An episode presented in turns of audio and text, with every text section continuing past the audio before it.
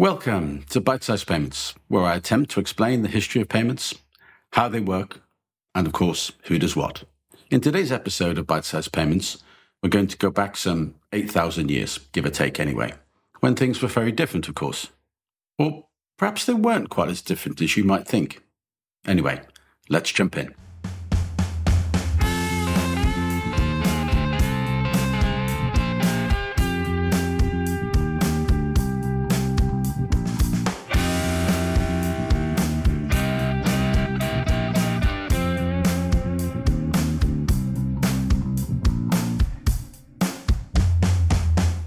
So, once upon a time, we did not have money. I know it, it sounds crazy, but we didn't.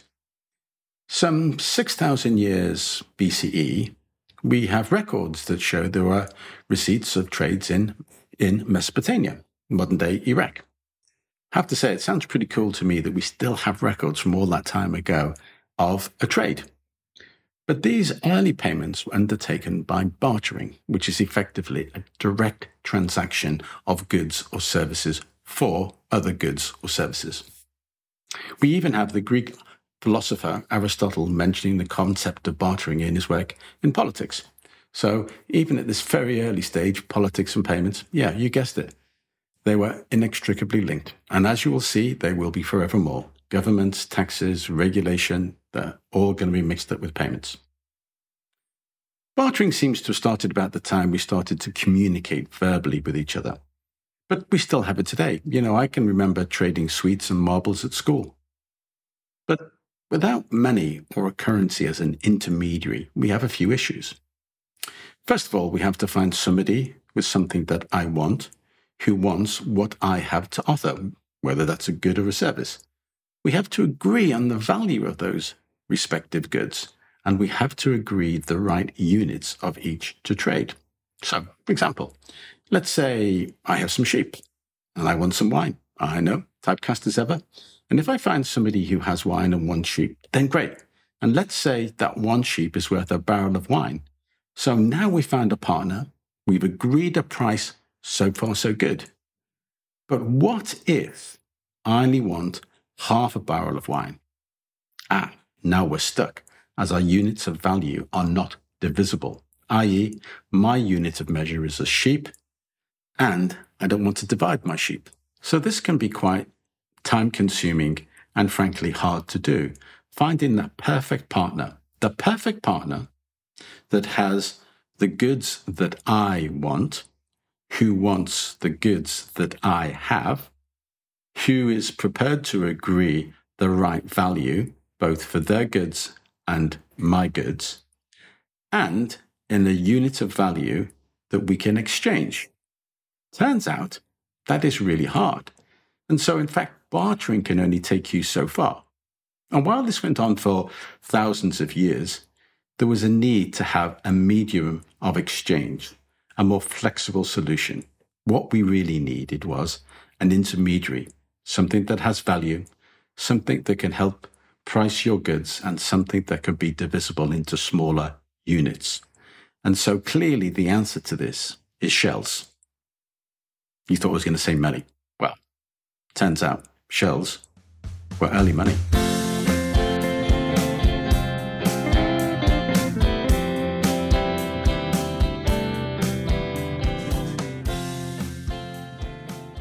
Yes, Shells, they were the first money. Shells and beads were used as the intermediary, yes, money, and to be able to exchange uh, cross cultures throughout history. Now, shells and beads are often valued because of their rarity, their beauty, and often because of the labor that was actually required to produce them. There were many types of shells cowrie shells, spondylurus shells, if I've said that correctly, and of course, wampum beads. I say, of course, because clearly you knew about wampum beads. But this intermediate device, currency, money, can be much more flexible in our purchasing and selling. So now perhaps I'll take my sheep to market and I'll trade them for, say, 10 shells.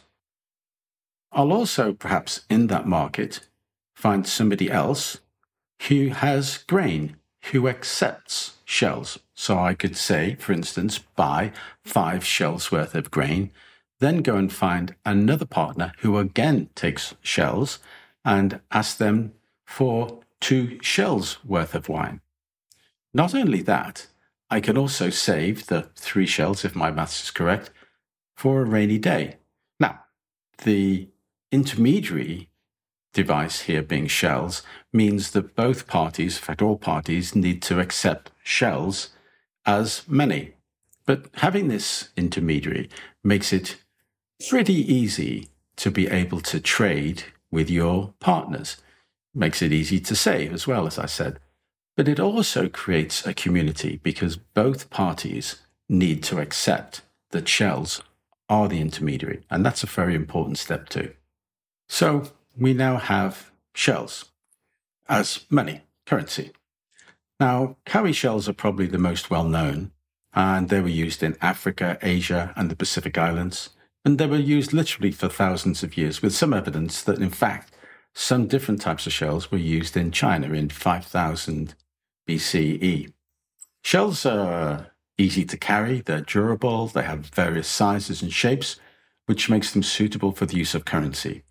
They're still used as jewelry, but now, of course, they have limited acceptance, and they went into a huge decline in, in and around the 19th century. Interestingly enough, though, if you were to Google the image of a cowrie shell, you would recognize it immediately. It's a fascinating thing. Please do do that. You'll see exactly what I mean. Wampum beads were also used by North American tribes, and spondylus shells were used in pre Columbian civilizations, and both were used for ceremonial uses as well as currency. So, shells beads illustrate the introduction of money or currency as being a key step, a key phase on our payments journey, because it's the device that makes it easy.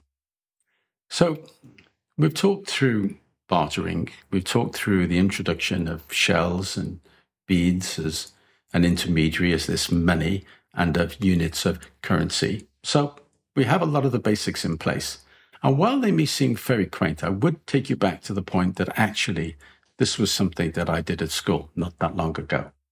And for that matter, I think it's salutary to think maybe that's not so different from crypto or NFTs. Anyway, let's move on. As societies became more and more sophisticated, so did their forms of currency, and coins gradually started to replace shells and beads. Coins, well, of course, we still use coins. We know exactly what they are. They were the first introduction, in fact, of central bank money. But more of that in a future podcast when I'll also start to break out some of the terminology that we bandy about so freely today that, quite frankly, could do with a little bit more introspection. Coins are, of course, little pieces of metal, and in the early days they were made of precious metals, gold and silver and what have you. And their value was actually what the gold or the silver they were made from was actually worth. So their intrinsic value was literally because they were gold and silver. So we all know what coins are. We've all used them. But where did they come from? Coins as a currency can be traced back to ancient civilizations. The first known coins were minted in the kingdom of Lydia, in what is now called Turkey, around the 7th century BCE. These coins are made of naturally occurring gold and silver in an alloy called electrum. They featured designs on one side and had punch marks on the other. The use of coins quickly spread to neighboring regions such as Greece and Persia, and from here we can track their usage across Greece from the 6th century to the 4th century BCE, and eventually they became widespread throughout Greece. The city states then minted their own coins with distinctive signs and symbols. Greek coins were made of still precious metals, gold, silver, and bronze. The design on these coins often represented the city states themselves, patrons, deities, and other culturally important symbols. Later, in the 5th century, the Roman Empire further developed the use of coins with a highly standardized central system of coinage. Roman canes still made of gold, silver, and bronze, and copper, featured portraits of emperors, again, deities, and other important characters. The Romans took with them the idea of this money, these coins, across their entire network, and wherever they went, they minted new coins. So, through the expansion of that network, so did the use of coins, so did the use of money. Now, the coins became much more intricate, they became a lot more elaborate. Portraits of rulers and other important characters were you know, symbolically stamped on these coins. But they were minted, and they were minted by the government. Now, this process is really important for a couple of reasons. One, it ensures that the supply of coins is adequate, and it also helps to maintain the value of that coin. Mints also play a very valuable role in preventing counterfeiting, which is the illegal production of fake coins. However, this also started the process of creating monetary policy and control. If you want to trade with my country, you have to use my currency, my coins. And we'll talk a lot more about this next time. So, clearly, we still have coins. They are no longer made of precious metals. In fact, they're typically made of alloys of nickel, copper, and zinc. They do represent a value, but is a nominated value and the coin is always redeemable for that value, i.e., the coin itself is not actually worth a dollar or a pound, but is redeemable for a dollar or a pound, and the government will ensure that. That's quite a big change, and again, we'll talk more about this nominated value later on. I wanted briefly to just to sidetrack a little bit and talk a little bit about the Knights Templar. Knights Templar we might think of in a very different way through the use of books and films, etc. But it's also true to say that they introduced a lot of the infrastructure of what we would use now in banking in the 12th century. Effectively, they were a military order to protect Christians going to the Holy Lands, and they were so powerful they, they were able to effectively be the banker of many countries. And they introduced us to, amongst other things, safety deposit boxes, money transfers, currency exchange, loans, insurance, and much of the infrastructure that we have now. I'll talk a little bit more about the Knights Templar later on, but I think it's important to establish that they brought along many of the principles and the operational aspects of what we would call banking.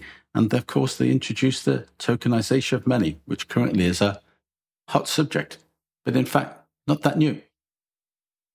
So, through the creation of coins with a nominated face value, the infrastructure that the Knights Templar brought in, the use of governments to establish central banking and the monetary policies that they brought in, we pretty much have all the infrastructure that we use today. Salutary to think that most of that was laid down by the 17th century. So much now of the basic principles and processes have been laid down. The next stage is to make it more efficient, or at least lighter. Yes, lighter.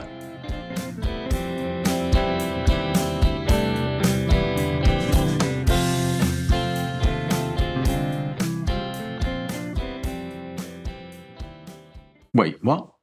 Lighter? Well, yeah. Just think about it from our point of view. Not that long ago, when we were carrying around coins, if you had a lot of coins and they're in your pocket, they would really weigh you down. And if it was in your wallet, it'd be really very heavy. Okay, that's modern day times. But going back in time, if you were going to move a large amount of money around, that would be both really, really very heavy, hard to move around, to be very physically large, and be a large target for bad actors to try and steal. So the next phase of this monetary journey is to create paper banknotes. And paper banknotes are very simply pieces of paper that a central bank issue that stipulate that if you present this piece of paper, it has a nominated value of, let's say, a pound, five pounds, or ten pounds, or whatever it's worth. So in the area that is covered by that central bank, it is accepted that this piece of paper now represents the nominated value that's printed on it. The first people to do this were the precursor to the Bank of Sweden. In fact, in 1660, they introduced a paper transport note, which was effectively the first use of paper to represent value instead of just being a coin. In 1694, the Bank of England started to issue banknotes, as did other countries, and they soon rapidly spread throughout the world. Banknotes were issued in France in 1795 and in the US in 1860.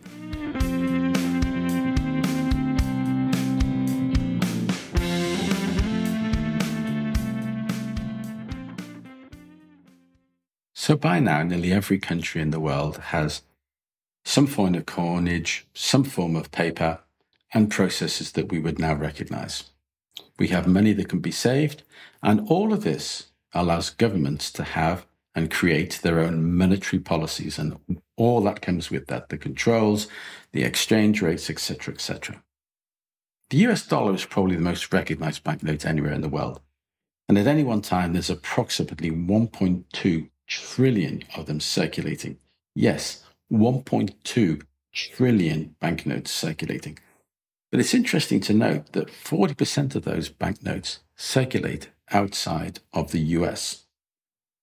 Yeah, 40% of all the US dollars circulate outside of the US. Truly, the US dollar is the world's currency. Okay, let's call that a wrap for now. We've gone through 8,000 years worth of history in about 20 minutes. I did say it was bite sized payments.